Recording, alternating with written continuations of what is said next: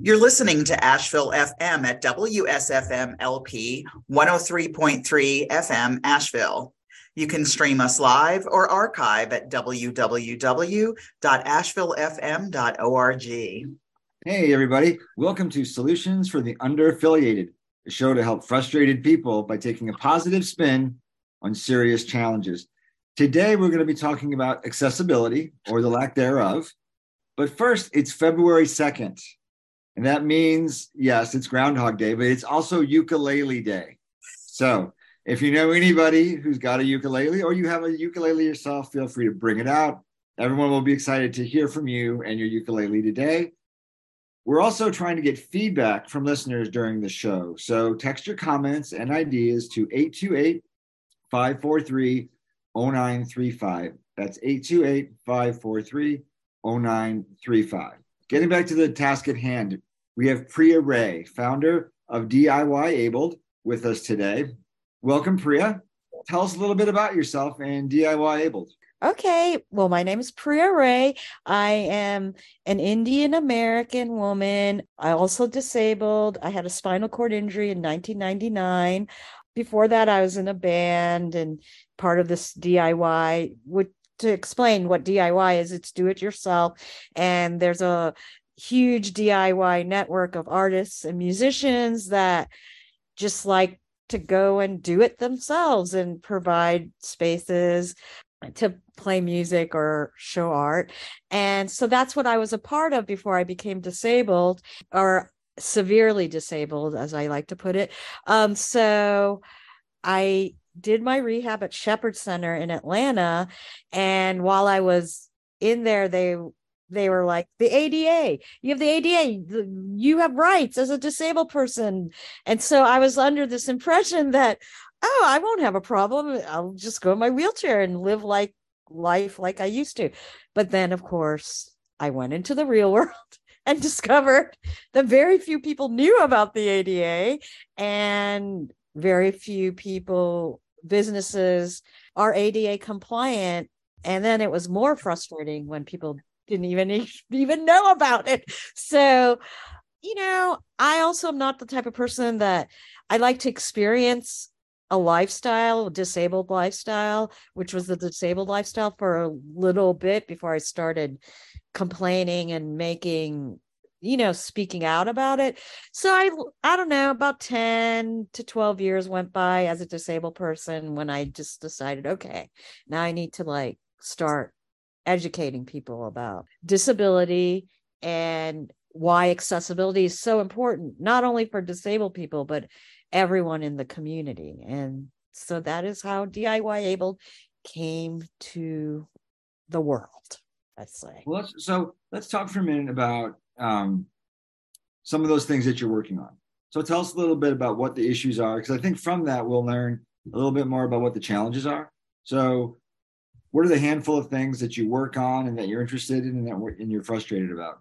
You know, it has changed over time. I think DIY Abled, I started it, I think, in 2013-ish. So, you know, it's like what I focus on has changed over time. But really what I've been focused on lately is accommodations, because disabled people have, according to the ADA that was passed in 1990, have a right to be accommodated. And that means accommodated in infrastructure. So those would be curb cuts, ramps, or any other kind of thing that allows disabled people to move freely in a community. Then there's accommodations for education. So getting assistance to have education. Then there's accommodations for work, which is assisting disabled people to be able to work. I think that also filters, there's media, so social media, television shows that we watch, even news. What are the accommodations for things like that? So that's what I'm focusing on a lot lately. I have a question. So how have you noticed things change since 99, or have they changed since 1999? You know, when you first entered this world. Okay, so that's a good question, because I don't want to I'm going to say the pandemic is really where I saw a huge shift for the disabled community. And I believe that, so since 1999, in my world, the DIY world where I play music, I didn't really see that much change. I saw like the DIY bands that like the DIY community has always been about helping marginalized people. So people of color, women, LGBTQ, but not really disabled people. And I didn't realize that till I became disabled and then was being left out of this community that I actually helped create. And that really frustrated me. So I didn't see, and that's why I decided to start speaking out, because I before thought my presence would be, you know, as an Indian woman being in this DIY scene, I felt my presence was enough to kind of represent that group. But with disability, it didn't seem to register with people. So I felt like I really had to say something. But when I really saw people starting to recognize and kind of pay attention to accessibility was during the pandemic. And I think it's because people that were not severely disabled started experiencing what severely disabled people were experiencing and started paying attention a little more. So that's really when I noticed a big change. I know just from my completely able-bodied experiences that over the years, especially since 1999, I've noticed in workplaces, in public places, in bars and restaurants, in theaters, there just seems to have been, even just driving and parking places, a lot of change. And I know that a lot of places have been called to task and have implemented changes. So I was just wondering if that's the kind of thing that you noticed as well over the couple of decades it's been. Yeah, I can't say I've noticed a drastic change. You know, I go from people that are super understanding and they understand their place is not accessible, so they're willing to figure out how to include you in the space, which I think is a good thing because I am a strong believer in community. So I think while we have laws, I think community is a really important piece of that puzzle. So yeah, I do think that businesses, disabled people tell them like, hey, you're not accessible. And, you know, and if you keep following up, they're going to make those changes. And it's the law, really. I was going to say, it's not just the good heart of the businesses or the public places, it's the enforcement. So I guess that was one of the things, you know, disabled people are like, we don't want your kindness. We want you to include us. And that's like a huge repetitive thing that disabled people say all the time. So Priya, let's because I think when we think about accommodations or accessibility, things come to mind like ramps, things come to mind like larger restroom stalls. There's other things that we see. For folks for folks listening in, what are some of the very specific things that you're saying right now is we should really do this? To be compliant with ADA, we need this. To help people really understand what's missing, what are the gaps? Okay, well, I think the gaps are just not having disabled people at the table. So when you're building something, let's say a community, of course, you need to include everybody, you know, disabled people, people of color, women, LGBTQ people, white people, poor people. Everybody needs to be at that table to build a community, of course. But let's say it's a restaurant. Then, you know, if you're, I don't know, it's like a restaurant, I guess restaurant's a bad idea because that's a business and it's a one or a couple of people putting in money. Well, there's also probably building codes and inspectors who would come in and say, no, this isn't wide enough, or this is too steep, or. And architects will inform people like, hey, this is not ADA compliant. Right. They know that. But some businesses, if they've already got a building that's been built already, like in the early 1900s, which was not accessible, you know, they might not want to invest the money it cost. But sometimes accessibility is also not that much money. But I notice people aren't willing to, even if it's $50 or something. They don't want to. So I think it's really important. Like if you're building like a public entity place, you need to have people at the table that are also disabled, because they are going to be like, wait a second, you're building, like, for instance, the river, that new project at the River Arts District, they built it, and I'm guessing they got state money from it, and they didn't follow the ADA compliant rules. So now they're trying to fix it, but it's going to cost more money. Mm-hmm. So it's like you build something with accessibility in mind, and it will be accessible to everybody, including non-disabled people, and it won't cost as much money to repair it. What about accessibility, maybe not so much for movement and for structures, but for people's attitudes or how people address disabled people, or how they, I know this is something that Eric and I talked about a little bit beforehand. Sometimes, you know, let me back up for a minute. I think that younger people now are brought up in a much more inclusive society. So our children or grandchildren are going to have different experiences than we did. So for people who weren't brought up with that kind of diversity, what would you like us to say or do differently than maybe you see us doing and out in the world? Yeah, I don't know. It's interesting. So there is a term for that. It's called ableism. So ableism is a bigotry or oppression due to the ability you have. And ableism is a mindset that has been enforced in humanity since the beginning of time. So like, you know, a lot of younger people get mad as if it's just something that's occurred recently, but this is just the way humans have done things forever. So now we're living in a Renaissance time right now, where we have and the pandemic has taught us that we have technology and we have things available to us that we didn't have before, and we have these online video sharing things and all different ways where we can include an entire community. It's really hard work. I've like gone into the DIY community to be like, hey, you should have an online component. You know, we know it's possible because we've seen it happen in the last 3 years.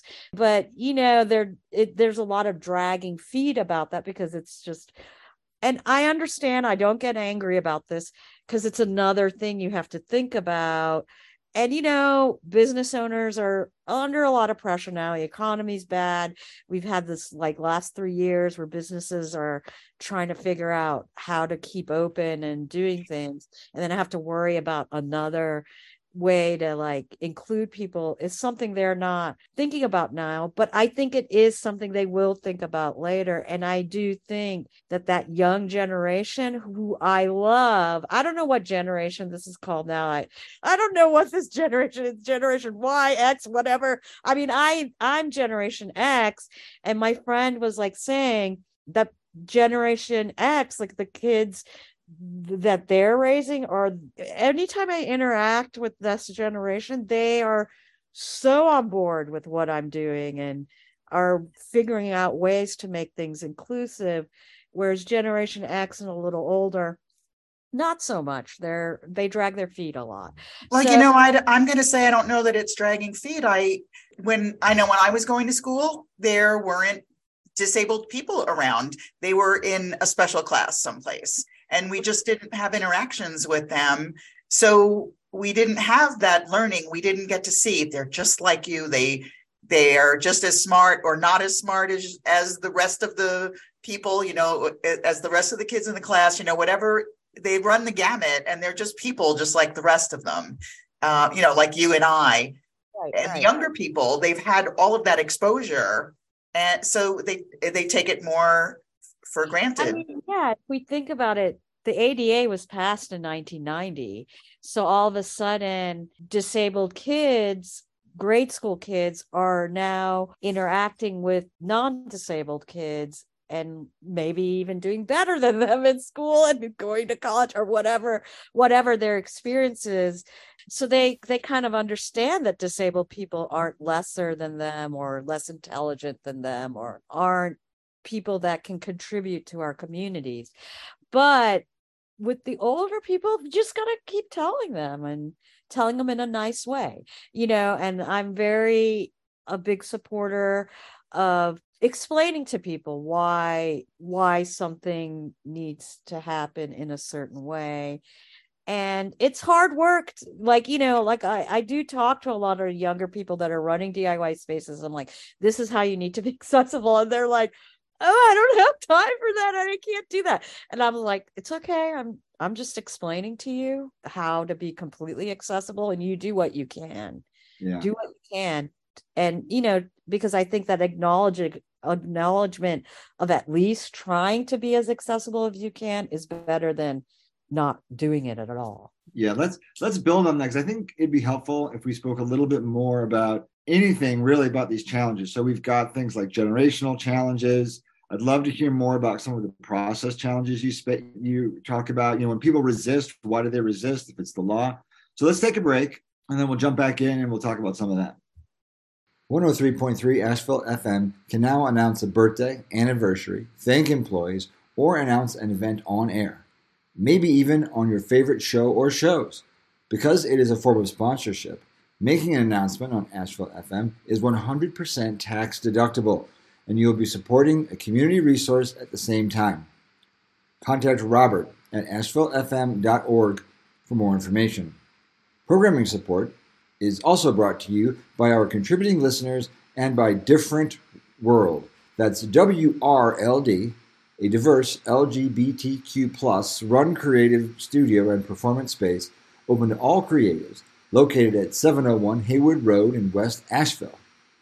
Open Thursday through Sunday, Different World offers a full bar and hosts a range of shows and events. More info is at differentwrld.com.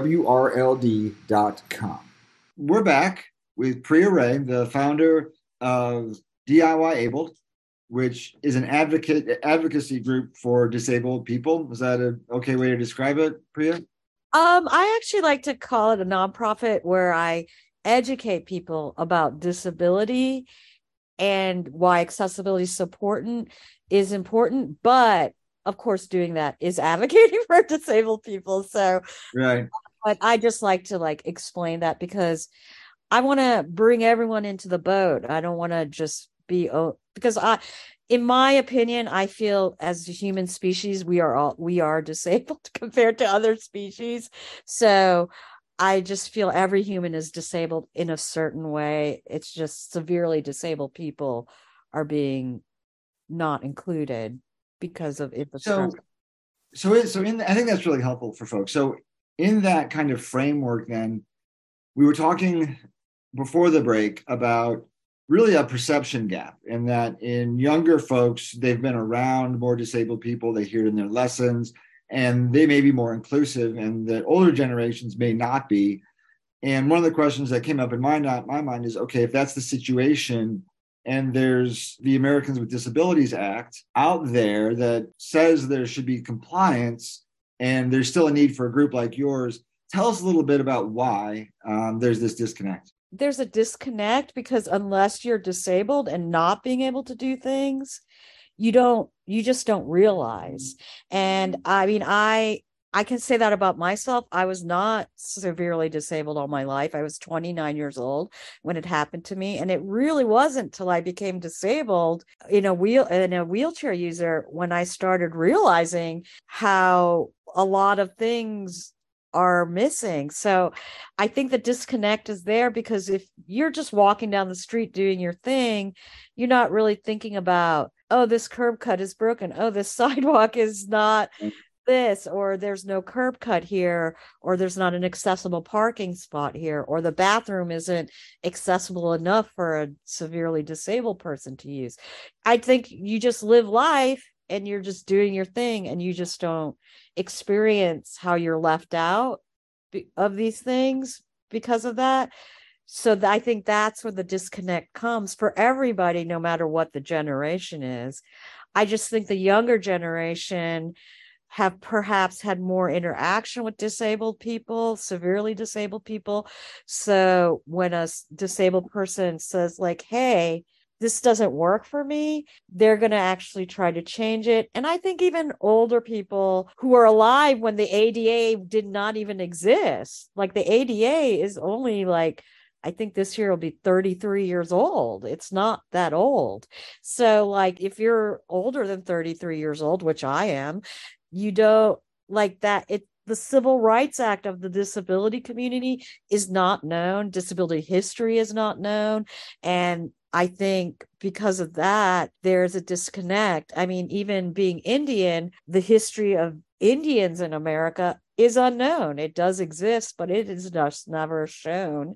So we just don't know about it. And so I think that's why there's a disconnect with disability rights, is because people of color's rights and the LGBTQ rights and women's rights have just been really shown on TV, documentaries have been made about it. They're taught about it in history in schools. But I think we all know, I didn't learn about anything about the disability movement in college or later in life. And so, and I still don't think they teach about that in school now.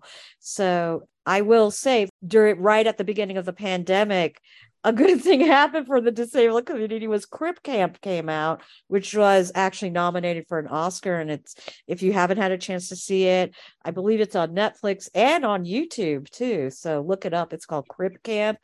And it kind of shows the beginnings of that civil rights movement in the Crip Camp, as in CRYP?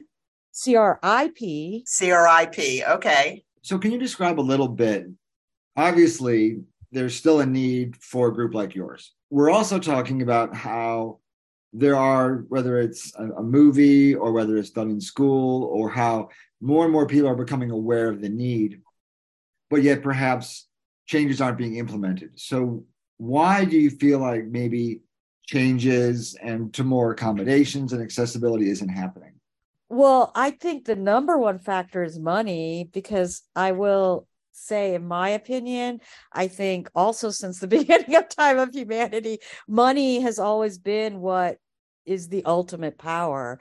So people with money kind of control the world in a way. So if people don't want to put money towards accessibility, they find it, you know, they devalue disabled people, so they don't want to invest the money in it. I think that's the number one factor. I think we still need to realize disabled people are valued people in our communities, that they can also contribute something to our communities that we might have never even thought of. So that's why diversity, including disabled people, like we're saying, we want them to have a space at the table. They're going to enrich that community or enrich that organization in so many ways that we just don't even realize yet. So maybe it would be helpful to talk a little bit about how the process goes to really understand how to include, because I'm wondering, and maybe I'm the only one, but I'm still kind of struggling with the fact that there is a legal obligation, I think, to make some of these changes, whether it's a new business or in a business, but they're not happening. And so you're saying that there's a money that, you know, money talks, and people, when people have money, they can make these changes, but it doesn't necessarily change the fact that there's a process that this should be included in. So is there anything in the process that's flawed? Well, one process is the disability rights movement had a really great success in 1990 when the ADA was passed. But there's still more work to do to push the ADA more. Like currently there in the ADA, there's a loophole saying a business is obligated to make it accessible. But if it costs too much money for them to make it accessible, then they are not required to make it accessible. So for instance, I did not know that. That's crazy. Yeah. So like if a building, you know, like you need to have an elevator in it, if it's going to cost that business, like, I don't know, $50,000 to put an elevator, then they don't have to put that elevator in. So that is one thing. There is no right for disabled people for housing. Like, there's nothing in the ADA that says you need to, you know, make housing accessible for disabled people. So there's still a lot more work to be done.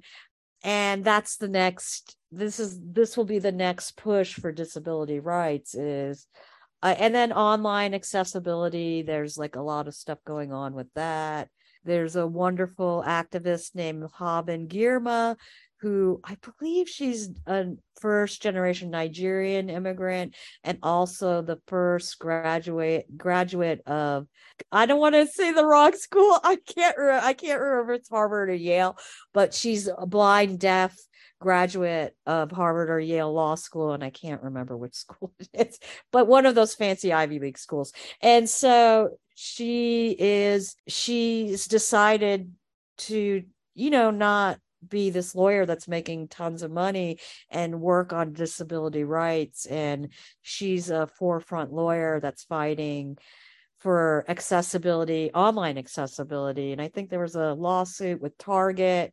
They had a website and there was some lack of accessibility for disabled people. And she went and fought and actually won. And she's just a wonderful person. So she has a book out called Haben. Read that. And if you ever get a chance to see her speak, you should, because she's an amazing. So how do you spell the name of the book? Haben, her name is spelled Haben. And then her last name is Girma, which is Girma.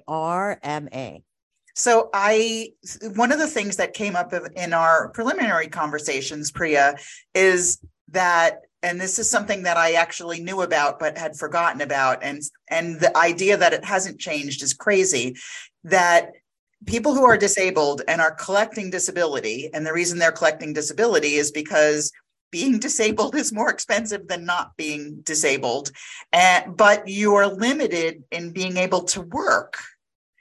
So, and I don't know if it's the same way that it used to be, but there is such a disconnect between the amount of money that you're able to work before you lose all of your disability benefits and the amount that you would need to make to be able to compensate for that is such a wide gap that a lot of disabled people don't wind up working because it would screw up so many other things. Does that still exist?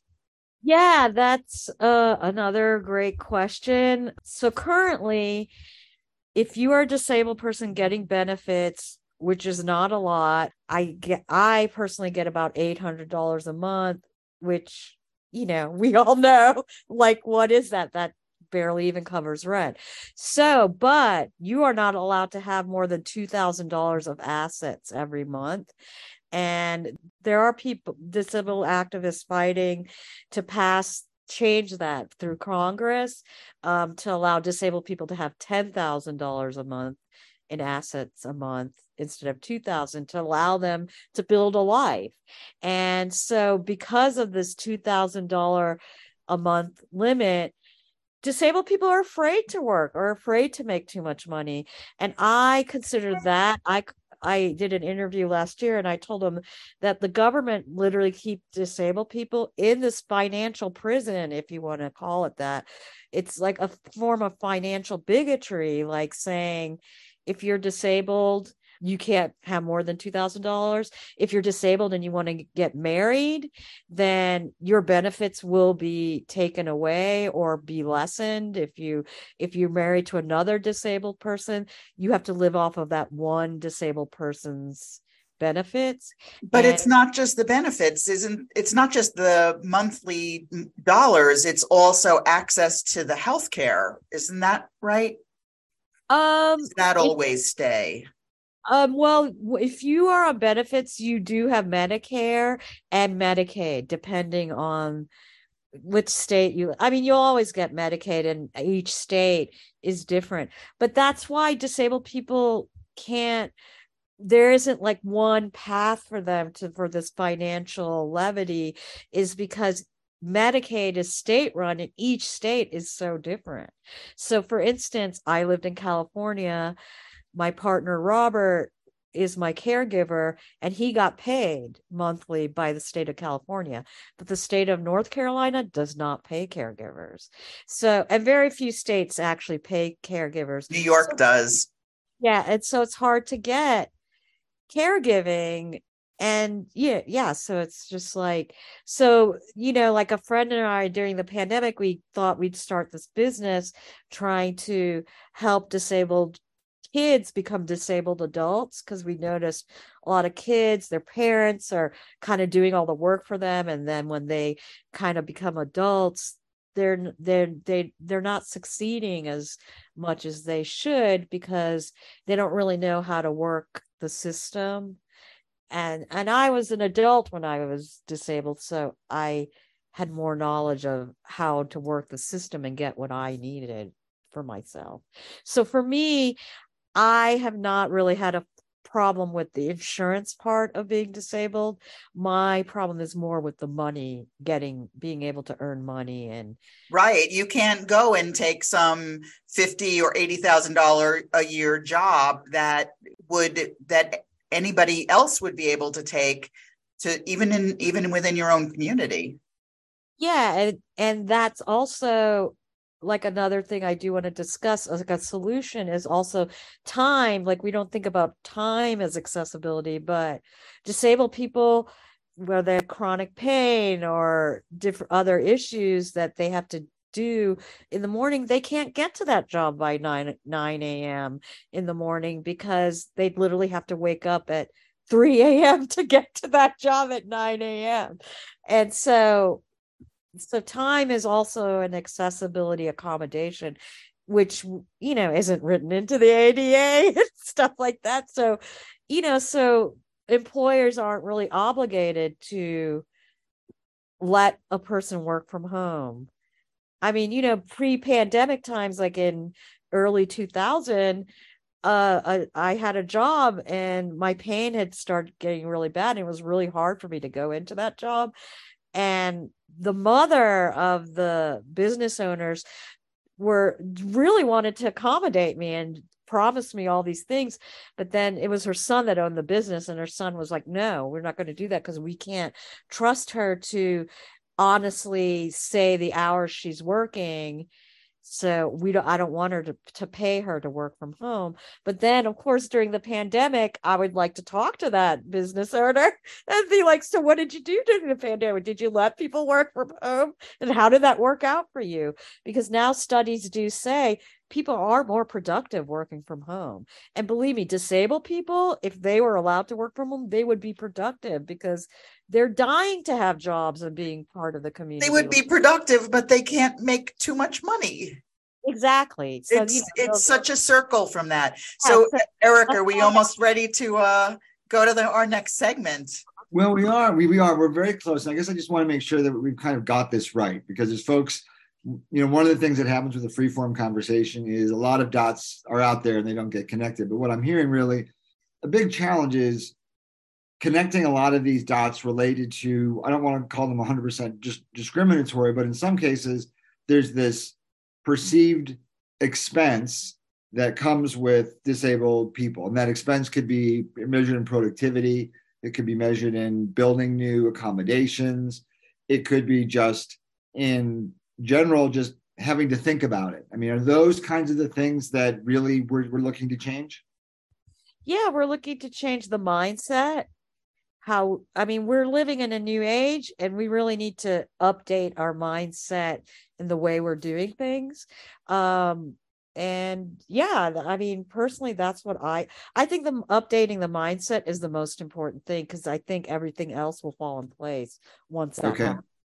So let's take that break, and then we'll come back and we'll talk about some of the specific things we can do to change that mindset.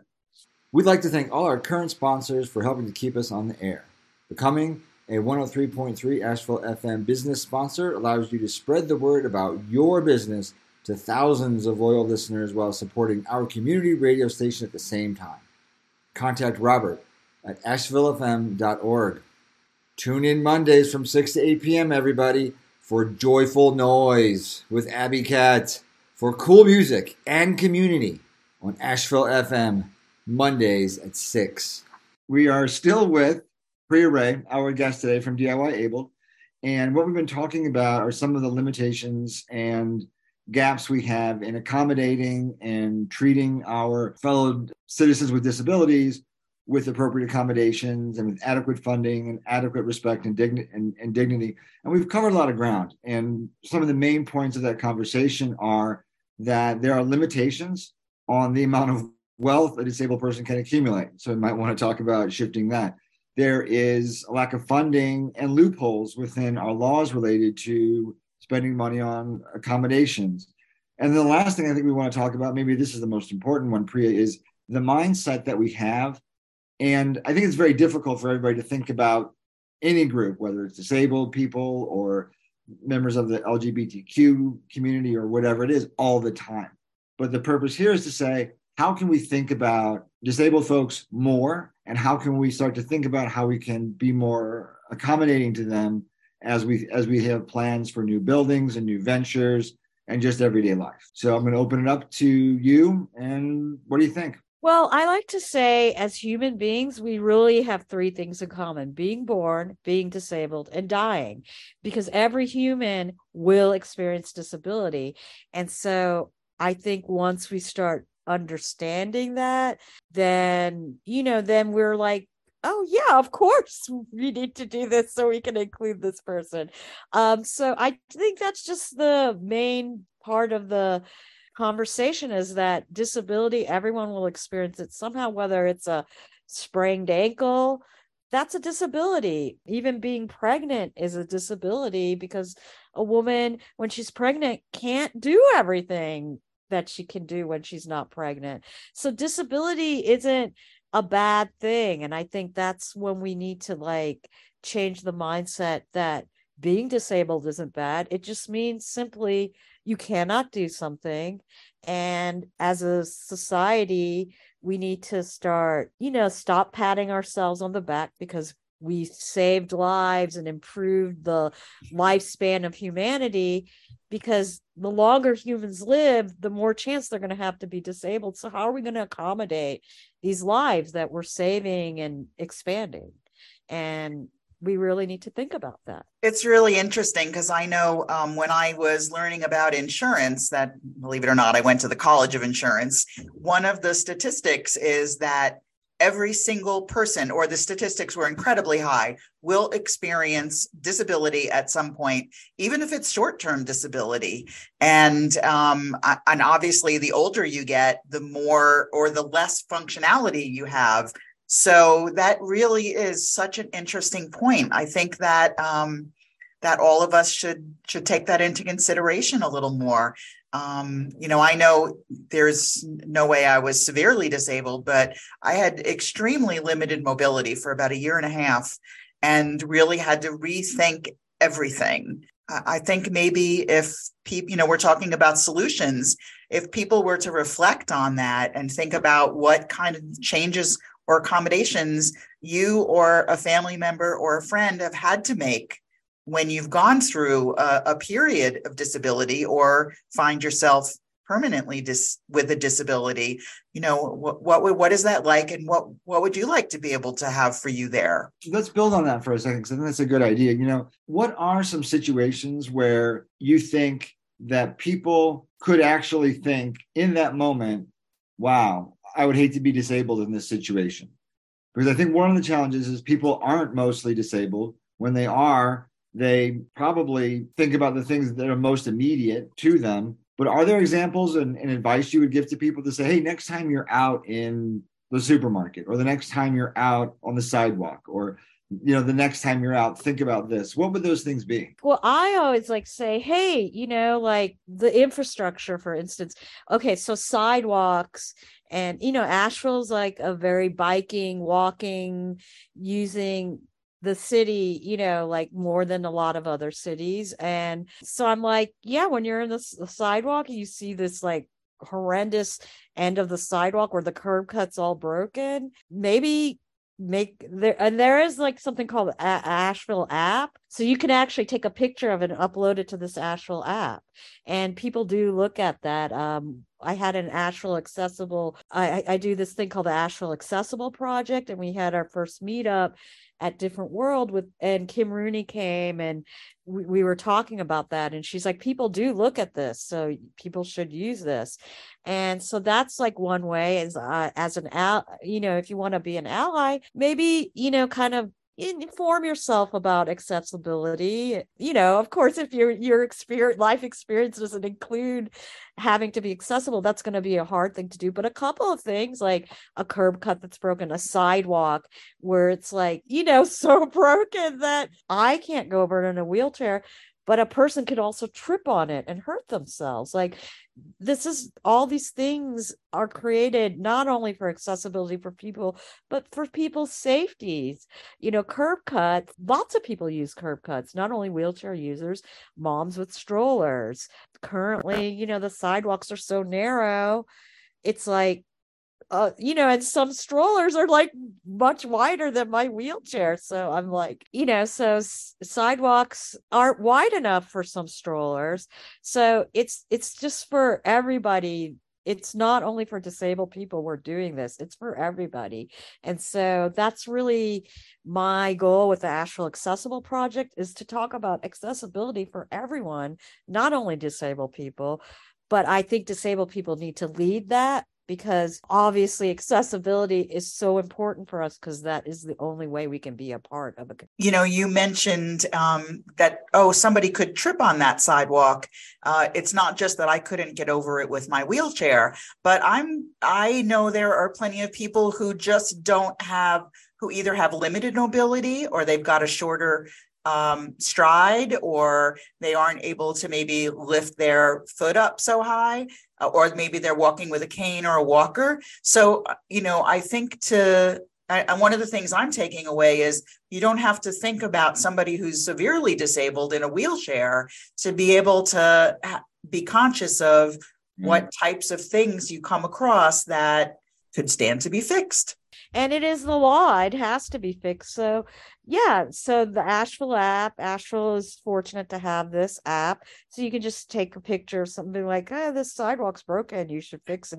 And now, what's that app again, in case our listeners want to make note of it so that they can download it and have it ready on their phone should they come across something that they think needs attention? It's called the Asheville app. All right. How easy could that be?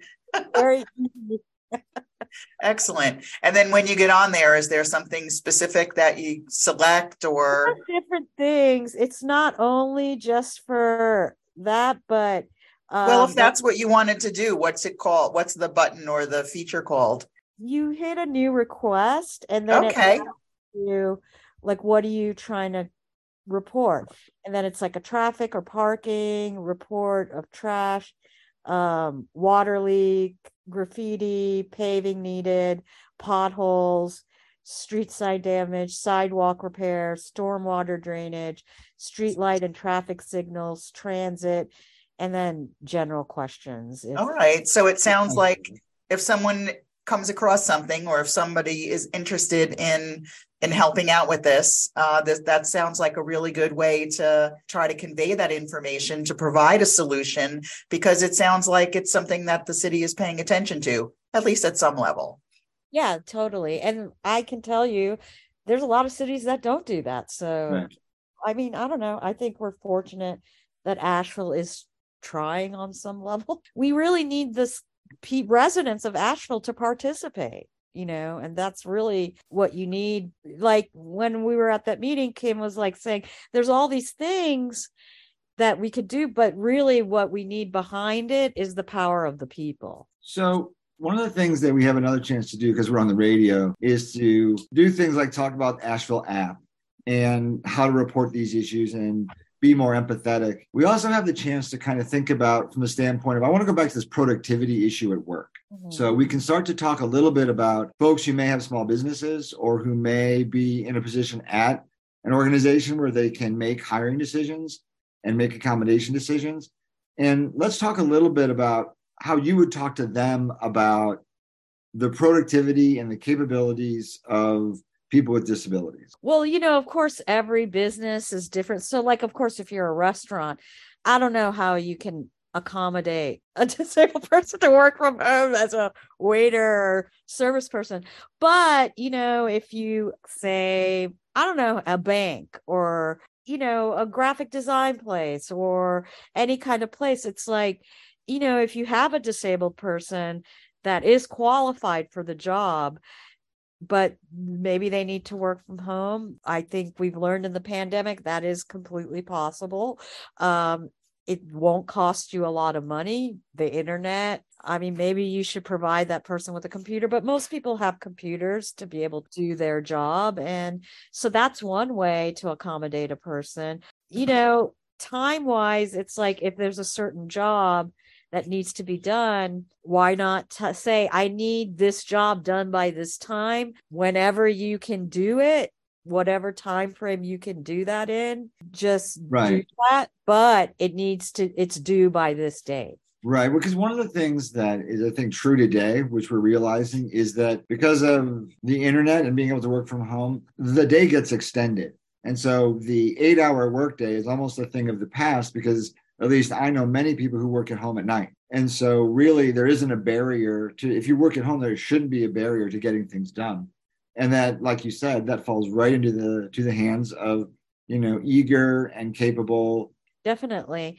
And I just think the working from home thing is like so important. I mean, disabled people have literally been asking this for so many years. So like they're a little angry now because the pandemic happened and everybody shifted so quickly. Like it wasn't like, it didn't take a year to shift. It took like a month or two before everybody was like using Zoom or Google chats and all these things to like make sure their employees could still, you know, do the job that they need to do. So, and they're resisting a lot of the employees are resisting going back to the office now, because which is really interesting because a lot of places are grappling with that. So, you know, you had said before that, for example, a restaurant, you can't wait tables or cook in the kitchen. Well, maybe you could cook in the kitchen, depending on what your disability is. And, well, the other thing is not everyone is disabled the same way, right? So, and so the other thing that I thought about was restaurants have to have someone who's going to tally the books and do payroll and all that other stuff. So not everything in every business is what you might think about. So like every bank doesn't have to have tellers. There are plenty of other jobs to be done at a bank. So that's we're just living in this online world. So it's like, I feel like banks and even like electric companies and stuff, they're doing it. So they have to have employees doing things online. And the resistance to going back to work. I mean, I have a friend that's a single mother. So she was able to work from home and now her son's about to go to junior high. She doesn't want to, she wants to be home to make sure her son isn't going to get in trouble. And so this doesn't only accommodate disabled people, it accommodates everybody. So we've got some really good solutions so far. I think one is, I think the idea of the mindset and being aware and being empathetic and thinking about just, I think what everyone has been saying is everyone can have a disability. And it's about thinking about being in a situation where that disability is affected.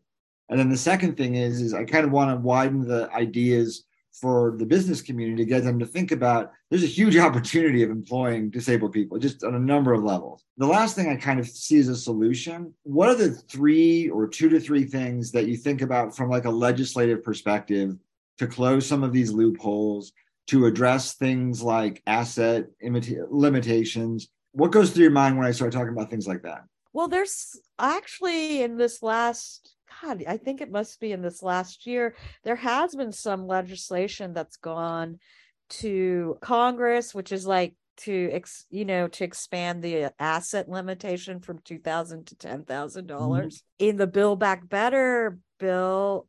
Biden has included caregiving as part of infrastructure, which is so important because caregiving gives disabled people their equality in the world. So if you're, say, you have cerebral palsy and you can't really dress yourself or brush your teeth, then you need a caregiver to help you do that, to help you get ready for work. It's an equality issue. It's not special treatment or special extra help you're getting. It's the help is your equality. Yeah. And that's kind of the mindset we need to go to. I was talking to a disabled friend yesterday, and we were talking about the idea of pride, and she was like saying, is disability pride, is that the word we should be using? Because she was saying pride is such a public thing, and you know, a lot of disabled people are at home and they don't want to share everything. And it's actually part of the law, the ADA. You do not have to disclose your disability. You have the right to not do that. You know, so basically when you're living in this culture where they're saying you don't have to disclose that you're disabled, this idea of pride, how does that fit into the disability culture? It's a little confusing in my opinion.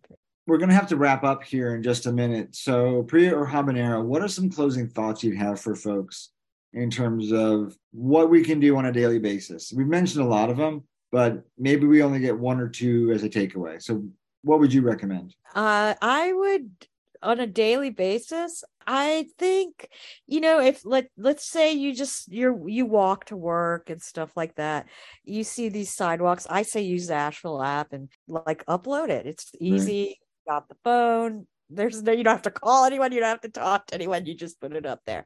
Invite disabled people to be a part of your events and things like that. You know, try to include online aspects to your event, because that is how you include disabled people. Those are just few of the things. Like when you're planning an event, I think you should automatically think, how can I do this online? It shouldn't be like, I don't feel like doing that, or I have to bring it, or I have to do this. It's like, you know, that should just naturally be part of what you think you have to do. So I know for myself, one of the things, and I probably should have asked this question sooner, and I don't know how much time we have left, but what kinds of things, I know sometimes it's awkward. You don't know how to ask a disabled person how you can help them or if they need help, because I know a lot of times people totally don't need help. And other times it's like, I couldn't believe that I was sitting there and no one offered to, you know, whatever. Yeah, that's kind of a difficult thing, because disabled people are all different. Let alone disabled people are also all different. And for me, if someone asks me if I need, I'll go driving, and I can drive. I have a van. It has a lift. I can do that independently. I don't need any help with that. And people always, when they see me, they're like, "Oh, do you need help?" And it does not bother me, because I think a person stopping to ask another person if they need help is actually a good thing. We don't have enough of that in the world. So I totally 100% am not bothered by that. And I just kindly tell the person, no, I don't need your help, but thank you so much for asking. Whereas some people get really angry about that. Some disabled people get really angry. So there's not one way to do that. But if you're the type of person that wants to ask a person if they need help, then just do it in a nice way. Try to do it as because I think a lot of people, when they're disabled, they get angry about that. They're like, how dare you think I can't do this by myself? Just because I'm disabled doesn't mean I can't do this by myself. But right. I also know it's a learning process for people. So that's why I'm kind of no, I don't need your help. And sometimes I'll even be no, look, I can do this by myself. It's made so I can do this by myself. But thank you so much for asking. And I'll even show them look, I can lift the lift and do this all by myself. I don't need your help. But thank you so much for asking. And that's the way I choose to do it. Some people go to anger. So it's there. Unfortunately, there is not one answer to that question, but I think you as a person should definitely offer help, because I think it's kind. And if that person gets mad, just try to brush it off. And if you didn't mean to be offensive, then that's your action, and feel confident in that action. And if someone gets mad at you, maybe they're having a bad day, maybe they're in pain, maybe something's going on, and you're just going to have to like brush that off. Or maybe somebody actually does need help. Like if that curb cut isn't where it's supposed to be, and they might need a shoulder or a push to help get up or over. And there has been times where people asked me for help, and I did need help, and I was like, oh my God, yes, I need your help. And that's the other thing. There's nothing wrong with needing help. That's like what I think the disability can teach us, is that getting help is, asking for help is okay. Yeah. And, you know, I think as we close, I think that's a really good positive message, because at the end of the day, we're all in this together. Disabled folks are just one subset. But as we said earlier, this could be any of us. So, you know, really, let's just pitch in and be kind and be thoughtful. And we like to say this a lot without really realizing it, but on this show, we often say, you know, be empathetic and put yourself in their shoes. And that's a great way to create change and a great way to create community. So that's it, folks. That's our show for the day. Thank you very much.